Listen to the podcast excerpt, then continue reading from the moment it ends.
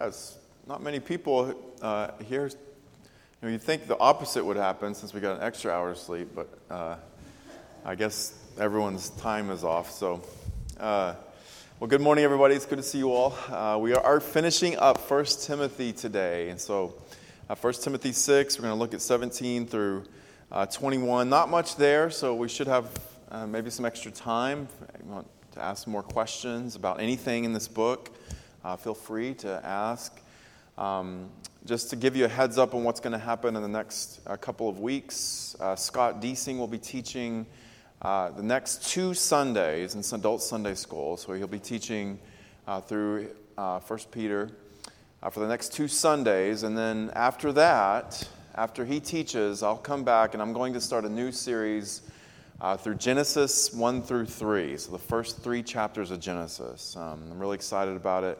Been doing some studying uh, for a while now already. There's lots of stuff in there. And so, uh, we're going to look at creation and different views on creation and uh, covenant of works, covenant of grace. Lots of good aspects of Reformed theology are in those first three chapters. And so, that's the plan. So, please pray for Scott uh, for next two weeks. He'll be teaching.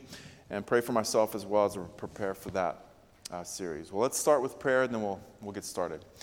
Our Father and our God, we thank you, Lord, for the resurrection of Jesus Christ from the dead on the first day of the week and thus ushering in a new creation in Him. So you have given the church uh, this first day of the week that we might set aside our worldly cares and employments we might uh, focus our full attention upon your grace revealed in your gospel. And so we do pray, Father, that uh, you would give us spiritual rest, physical rest this day as we uh, hear from your word and as we uh, learn from your scriptures. Bless us uh, as we uh, close out this series in 1 Timothy today. We pray in Jesus' name. Amen. Okay. All right. 1 Timothy chapter 6, uh, verses 17 through 21. Paul says, as for the rich in this present age, charge them not to be haughty, nor to set their hopes on the uncertainty of riches, but on God, who richly provides us with everything to enjoy. They are to do good, to be rich in good works, to be generous and ready to share, thus storing up treasure for themselves as a good foundation for the future, so that they may take hold of that which is truly life. Now, this part this part is interesting here um, because it seems almost like an afterthought, or at least it seems like that way to me somewhat. It come, this section comes after the section that includes a lot of rich theological language that we just that we looked at last time. You might think about the language there in the last section that dealt with uh, God's essence, that dealt with God's sovereignty. Uh, Paul said that God is the King of kings, He's the Lord of lo- lords. He alone has immortality. He dwells in unapproachable light, no, whom no one has seen or can see. And then he ends that section with a doxology. He says, To him be honor and eternal dominion. Amen. And so it would almost seem more appropriate to end this letter there, right? To end it right after that wonderful doxology and that great piece of uh, writing about God's essence. But Paul thinks again about earthly riches. And so he's, uh, he's, his mind goes back there. He's already talked about this. He told Timothy that godliness with contentment is great gain. We brought nothing into the world, we can take nothing out of the world. And so we should be content with the basic necessities, food and clothing. And he also warned Timothy that a desire to be rich is uh, very dangerous, and the love of money is a root of all type, all kinds of evil. And so he's already broached the, the, the, um, the, this, the theme of earthly riches, right? And now he comes back to it. He's thinking about it again. It must be important to Paul, and it must, he, he must want Timothy to think about this as well. Um, Timothy uh, uh, was to teach others, and he himself was to understand that, again, the love of money is a root of all kinds of evil, and that he should not have an unhealthy desire to be rich, right? Those who desire to be rich, to have more than what they're given, fall into a snare. But this did not mean, and so there's danger there, this did not mean that being rich was a sin or is a sin. Please understand that. Maybe that's why Paul comes back to this. Being rich, having wealth, is not a sin. And so he says, as for the rich in this present age, there are members in the community, in local churches, in uh, Ephesus, where Timothy was, members of the Christian community who had wealth. They had a lot of money, more money than others, and so they could be considered rich. And so being rich is not a bad thing, it is not a sin. It is the love of money that is dangerous. And so, what did the wealthy members then need to hear and be reminded of here? And this is what Paul deals with. Now, Paul refers to the days in which we live, these present, these present days, as this present age. Right? And so, some will be rich in this present age, meaning some will be rich for a time. Whoever is rich in the church will be rich in, in an earthly sense temporarily, right? For a time. There's actually even greater riches to come the new heavens and the new earth. But there are riches in this present age, earthly riches, but it's only in this present age. Those things will pass away along with everything else in this present age. And so the rich were not to cling to these things too tightly, right? They Whatever earthly resources you have today is tied to this present age, and this present age is passing away. And so the lesson there is to not to hang on to those things too tightly, right? That's not all there is in life. They're good th- those are good things to have, but that's not all there is. And so Timothy was to charge the rich not to be haughty, nor to set their hopes on the uncertainty of riches, but on God, who richly provides us with everything to enjoy.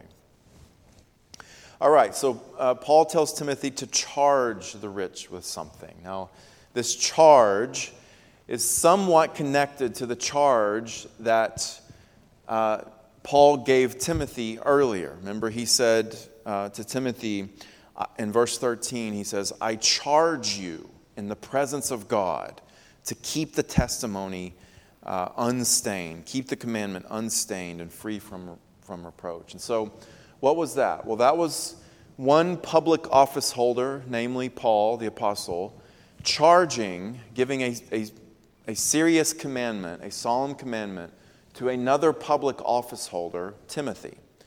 And what was that official charge? It was Keep your life pure, keep the commandment unstained. But now he charges the rich. And so it's not necessarily the exact same type of charge because the rich all they're not all public office holders, but he did want to get their attention, right? Because he knows the dangers of, of having wealth. And so he, he, he wants Timothy to address the rich, charge them to do this. The rich were not to trust in their riches, essentially. That is what uh, Paul is talking about here. Money in this present age, no matter how much, cannot ultimately give us eternal peace. Money cannot give us eternal peace, eternal joy, eternal happiness. It cannot forgive us of our sins.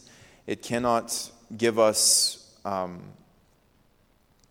uh, well, I lost my place here. It cannot give us eternal security eternal life, eternal hope. It cannot provide those things, right? Eternal peace, a hope that is unwavering, that, that doesn't fade, that you can actually cling to with all of your being. Riches do not provide that, they cannot give you that. Only God can. And so that's the danger with riches. That's the danger with receiving more earthly riches. Money, I mean, some of us have, may have experienced this at times in our lives. Money gives you options, right? Uh, and lots of us go through periods of time, especially when our kids are young or in school or whatever it was. You know, I went, we went through this as a family. You just literally have no money. I mean, you are scraping by.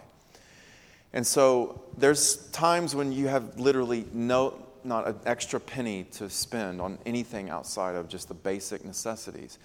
And then you work and you get a job and you get another job and you get maybe get a promotion and the kids get older and maybe the maybe the expenses go down and your salary starts to increase, whatever it is.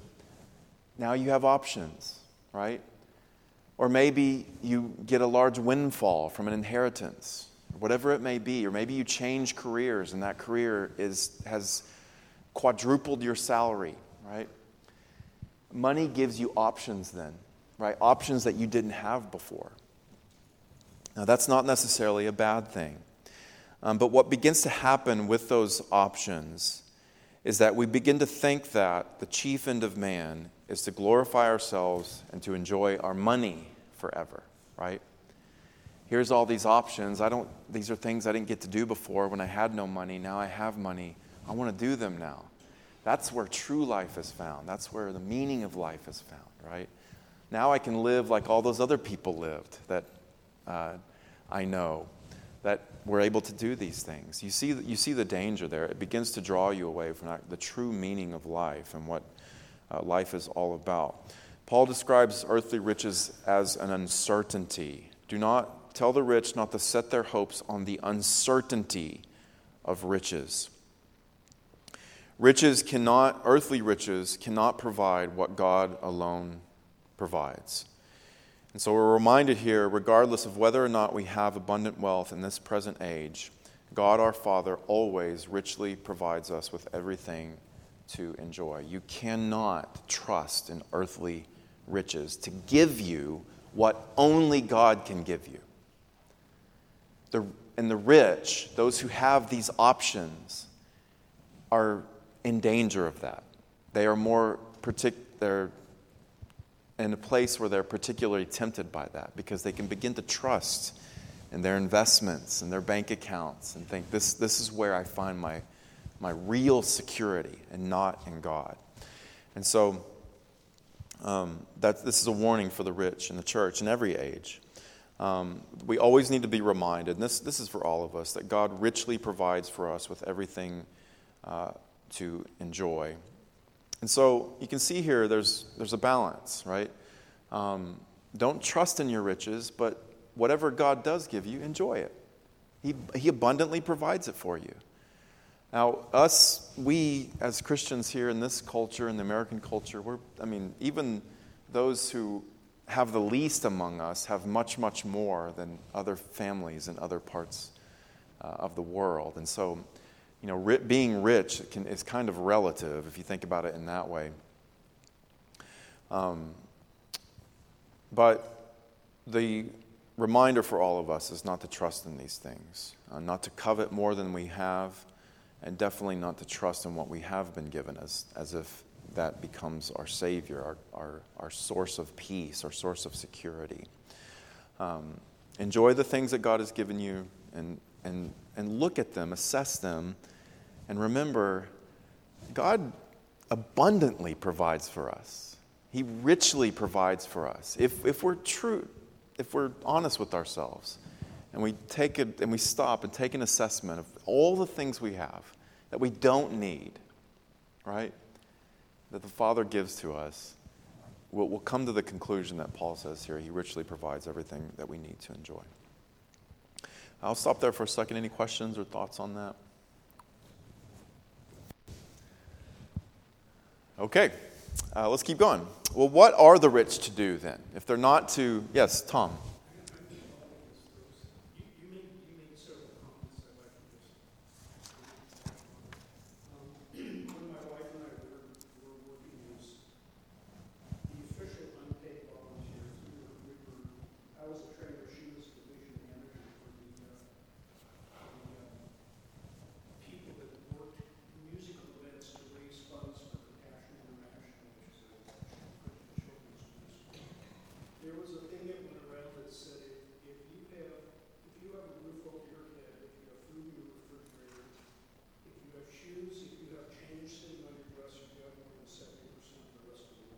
Yeah.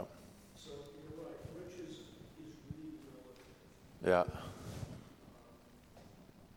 You know, I'm, s- I'm almost seventy-seven years old, my kids are gone, our expenses are, are pretty flat. You know, I, I, I've worked all my life, I managed to save enough that hopefully I'll have to work on my kids. Um, Okay,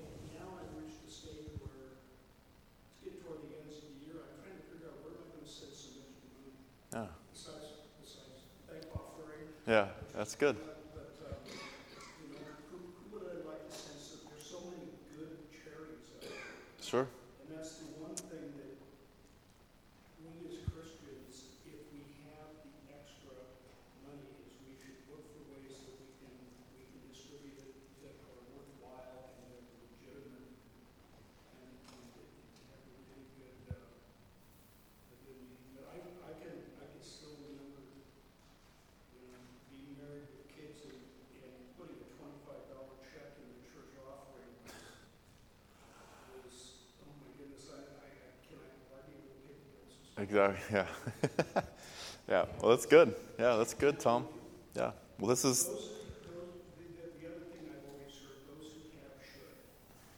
Yeah, that's good. Yeah. So you got the right mindset. So that's a good. Uh, um, you set a good example. Yeah. So Tom's, um, by God's grace, worked hard. He's in a position to give more, and he's thinking about where, where to where to put that. So that's very very good. That's exactly what we are are to do.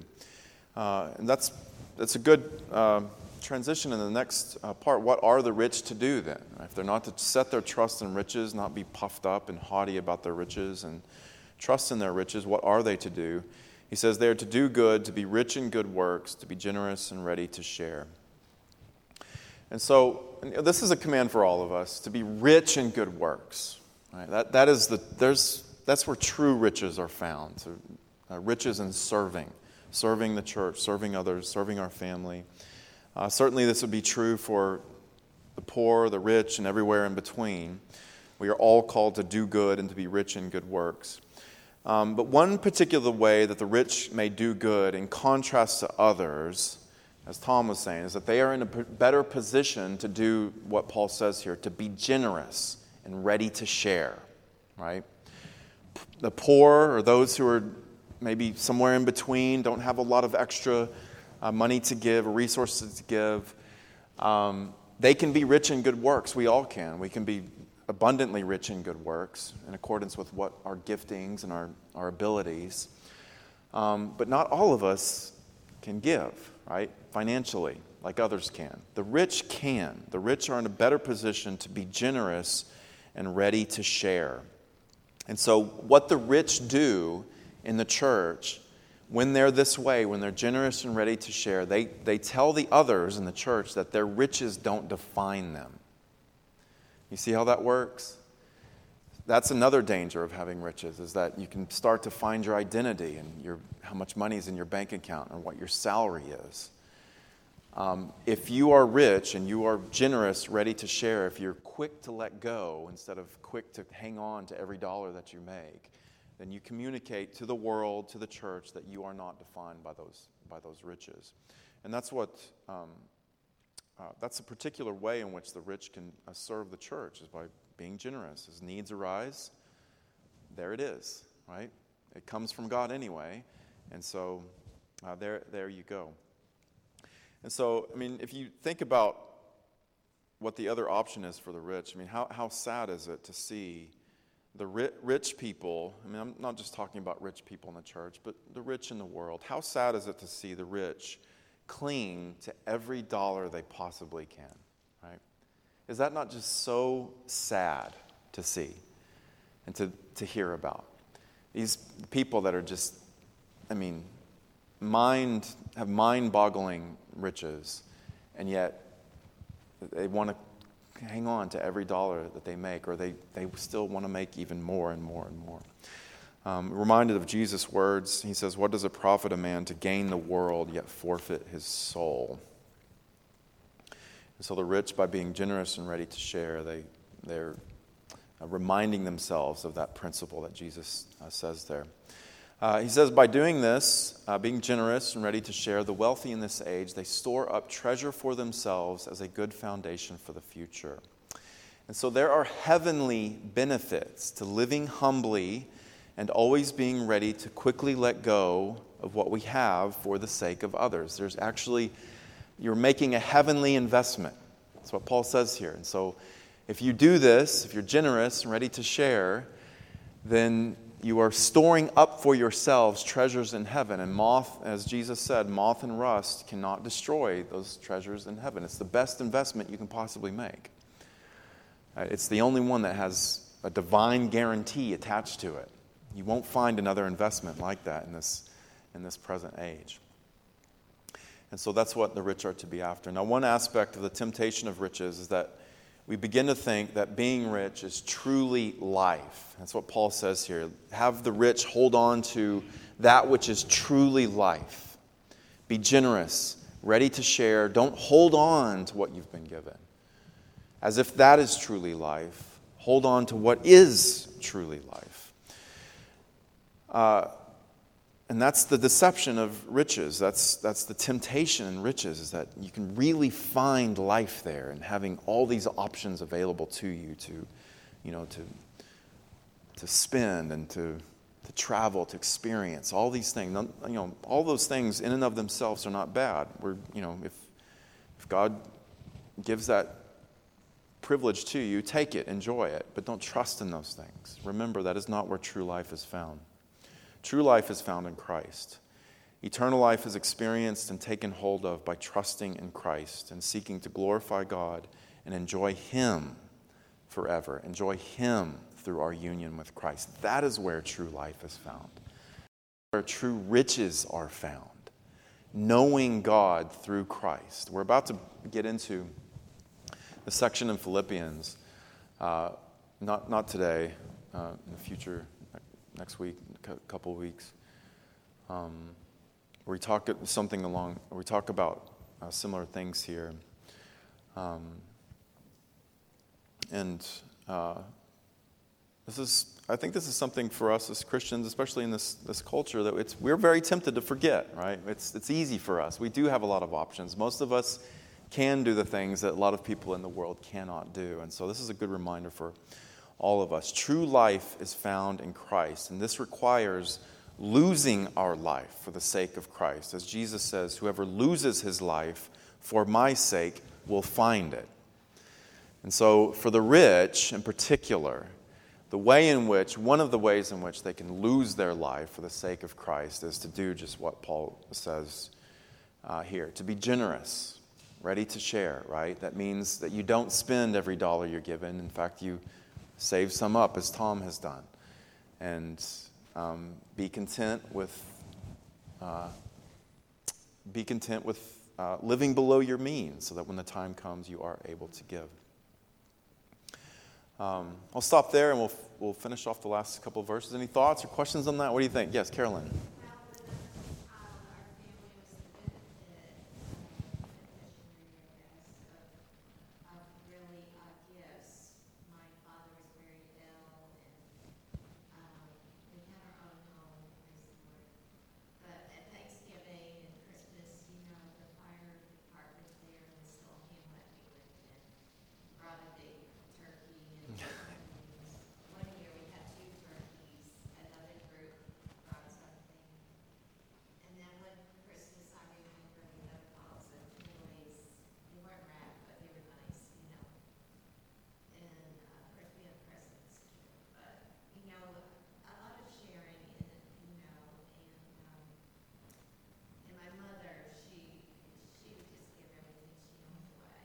No. and uh, so I had a good um, example. yeah. yeah. That we received clothes in a bag. My sister and I were all excited. Yeah. Somebody dropped off. Yeah. Yeah. That's good. Yeah. So Carolyn's been the recipient of people who are generous, ready to share. And it's, it's good to always to remember those days, right? Remember, remember what that's like. And don't become haughty, like Paul said, you know, like as if you deserve the riches you have. Now remember where you came from, right? Yes, Jeff. Oh, sorry. Jay's next.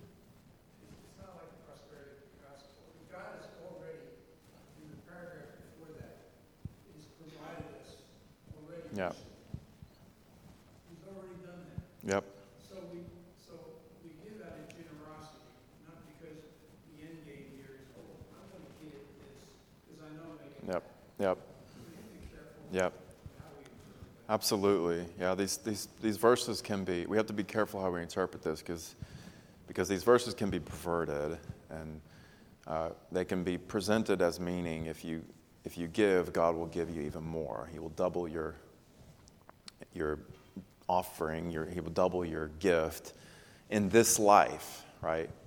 Uh, you give to get more, right? And that's a manipulate. That's really manipulation. That's um, that's actually teaching selfishness. And so um, we give to give, right? We give to glorify God. We give um, uh, to please our Father, to serve Christ. Um, that is why we give, uh, not to gain something on the other side necessarily. But we do store up treasures for heaven. There is scriptural promises that we store up treasures for heaven. So, uh, in a sense, we are uh, we're going to see a return, but not just on this particular aspect, but on all the ways in which we um, serve serve uh, Christ and serve His body. Yes, Jay.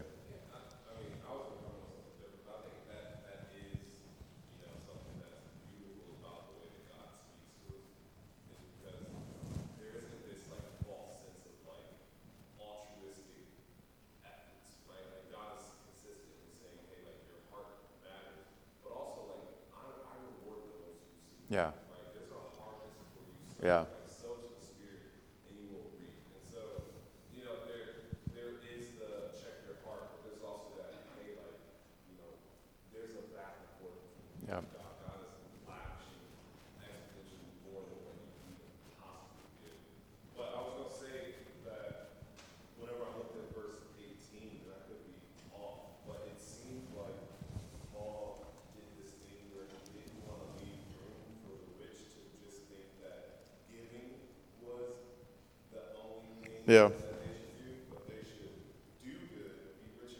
Yeah, that's good. Good. Good point. Sure. yeah, yeah, that's a good point. Yeah, good point. Yeah, so there's a couple things you brought up, I think, which are good. You talked about altruism, just kind of this general benevolence that even unbelievers are a part of, right? And the idea is uh, there is very earthly, worldly, right? And so you do have people who've made a lot of money and maybe they give to a charity, but why, right? Why are they doing that? Well, um, for one, it's most likely a tax write off, right? Uh, so they're saving money. Um, two, they, they're praised for it. Uh, lots of rich, very wealthy people, what do they do? They, they, they stamp their name on their, their philanthropy, philanthropic you know, activities, right? Um, uh, you know, if it's, if it's a, a, a, library or a school for children or something, they're going to put their name right at the top so they, they get the glory. Um, uh, and uh, there's the other sense in which, uh, yeah, they, there's almost this idea out there, or there is this idea out there, you know, if you give into the universe, the universe you know, will give back. If you you do positive things, I mean, that's a pagan idea, right? And so, uh, but it doesn't, it doesn't negate the, the idea that um, God does lavish abundant riches upon us, both in this age and in the age to come, right? This, this is coming from Scripture. Store up treasures for yourself in heaven, right? And so there, there is a sense in which we're tapping into that e- eternal investment, if you will, uh, by doing good works, not just giving financially, but doing all the things that we're called to do. Yeah, good point. Okay, yes, Linda. what does it mean to store up treasures for yourself in heaven? Ooh.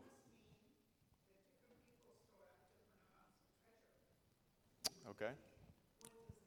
Yeah, good question. Good, what is, so the question is, what does it mean to store up uh, treasures uh, in heaven? Uh, yeah, so um, if you look at Jesus' words in the Gospels, where um, that's or that's a particular place where you can find things like that. But also here in First Timothy, right? Um, you know, he's talking about uh, storing up treasure for themselves as a good foundation for the future, so that they may take hold of that which is truly life. Well, what future? I think he's got in mind an eternal future there, right? So set their hopes on the heavenly things. there does seem to be, there's, this is a big question.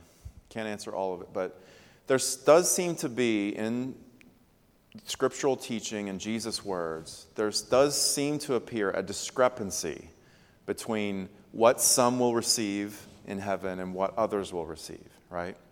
You might think about the, the parable of the talents.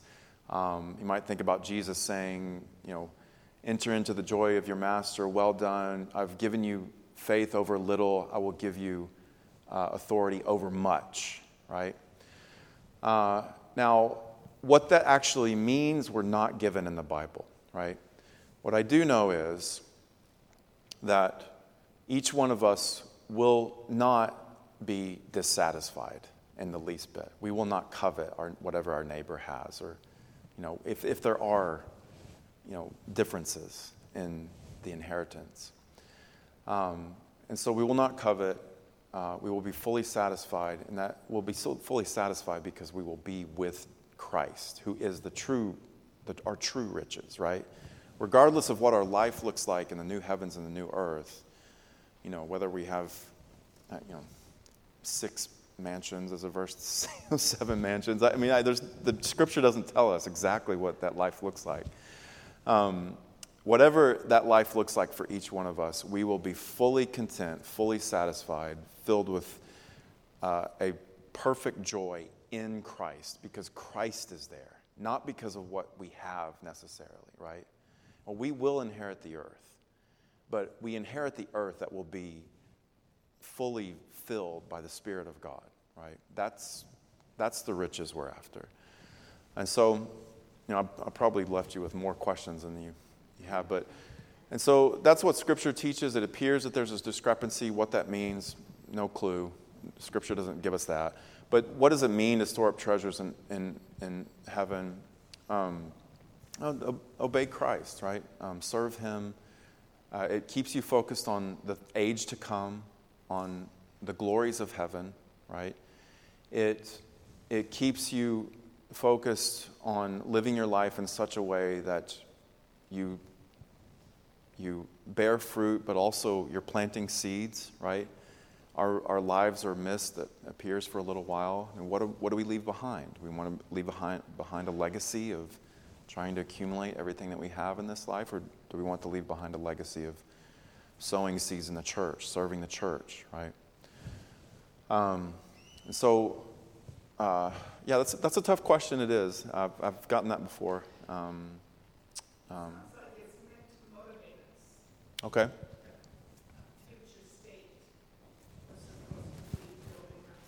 Absolutely.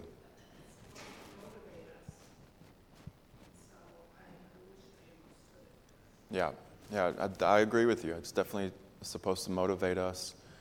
Um, and yeah, certainly, um, we might need some more time to understand exactly what that means for each one of us, right? Yeah, Tom.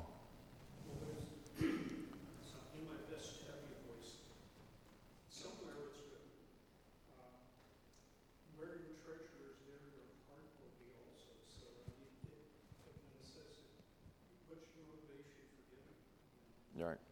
Yeah.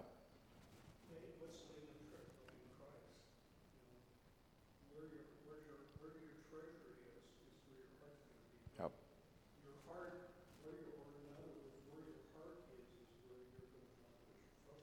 Yep.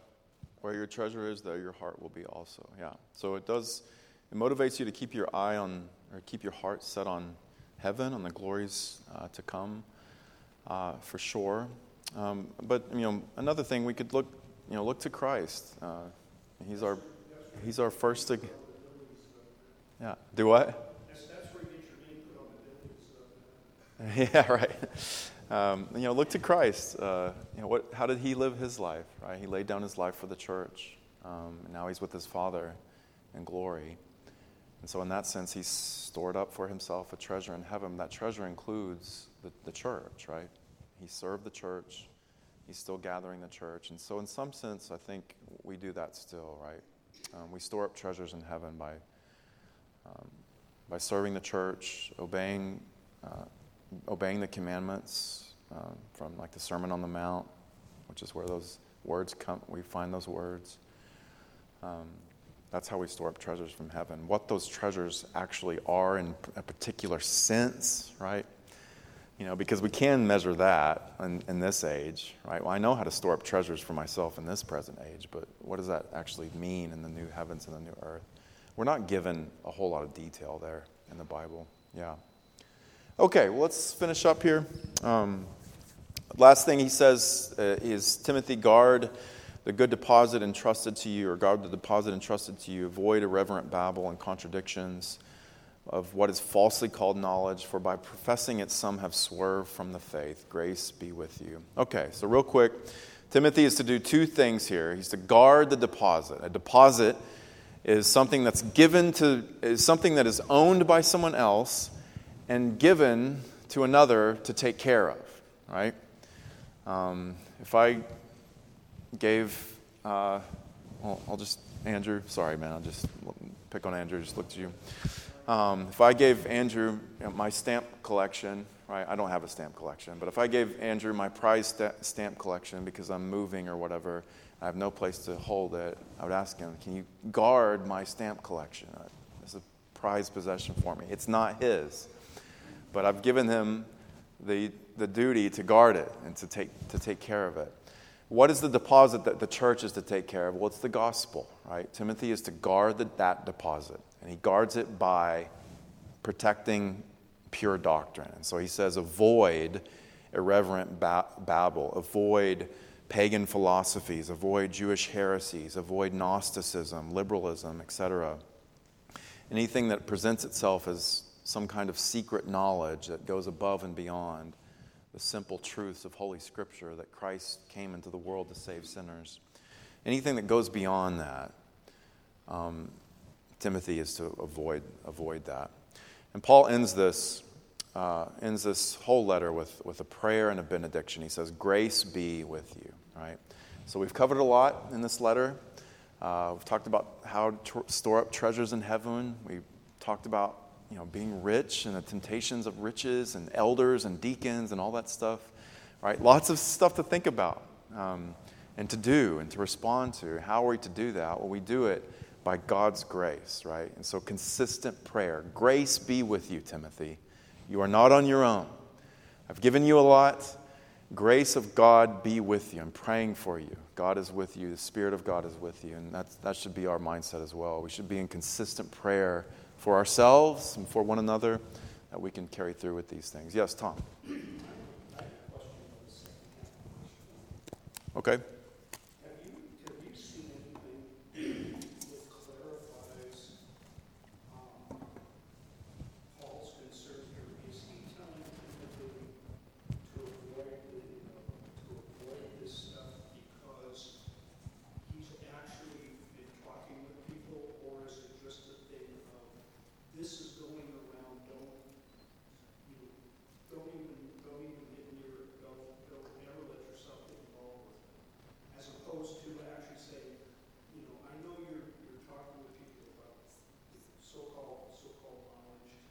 Oh, has Timothy been talking to people?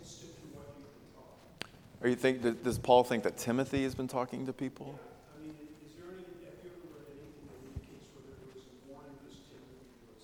Because was dabbling in that or something, talking.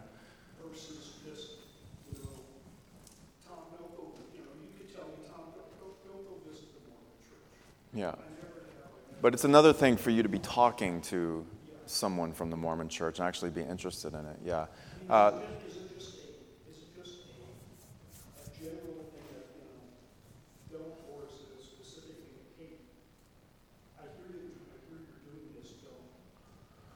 I think it's probably based on what we have from the letter and other, piece, other places in Scripture that it's a more of a general warning. It, it doesn't seem to me, based on what we see in Scripture, that Timothy was actually meddling in this stuff. I, I would imagine that had Timothy been doing that, he would have given him a much sterner warning, right? Um, do what? Uh, well, uh, doesn't exist. Canon is closed, so um, yeah. Um, so uh, um, yeah, so I would I would say the answer to that question is more of a general warning, right, for Timothy in particular. Um, Galatians, maybe different story, right? They were being tempted. So, all right, well, let's pray. Father, we thank you for this word. We thank you for this uh, letter to Timothy and for uh, your grace uh, with uh, the teacher and your grace with our students and um, our uh, attendees at this class throughout the course of this series. Father, we do pray that you would give us grace, be with us by your Spirit, that we may heed the warnings given here in 1 Timothy, and that we may abide by the commandments given to us. And we do pray for the leaders in the church, in particular, for pastors and elders and deacons, that you would give them grace to, um, to abide by all, that, all the principles and the commandments and the warnings that are given in this letter. Father, we do thank you for the simple truth of the gospel that Christ Jesus came into this world to save sinners like us. And he has done so and he continues to do so. And so we do pray, Father, that your grace would be with the church as we guard this good deposit, the deposit of the gospel. Father, prepare our hearts now for worship as we draw near to you in spirit and in truth. We pray this in Jesus' name. Amen.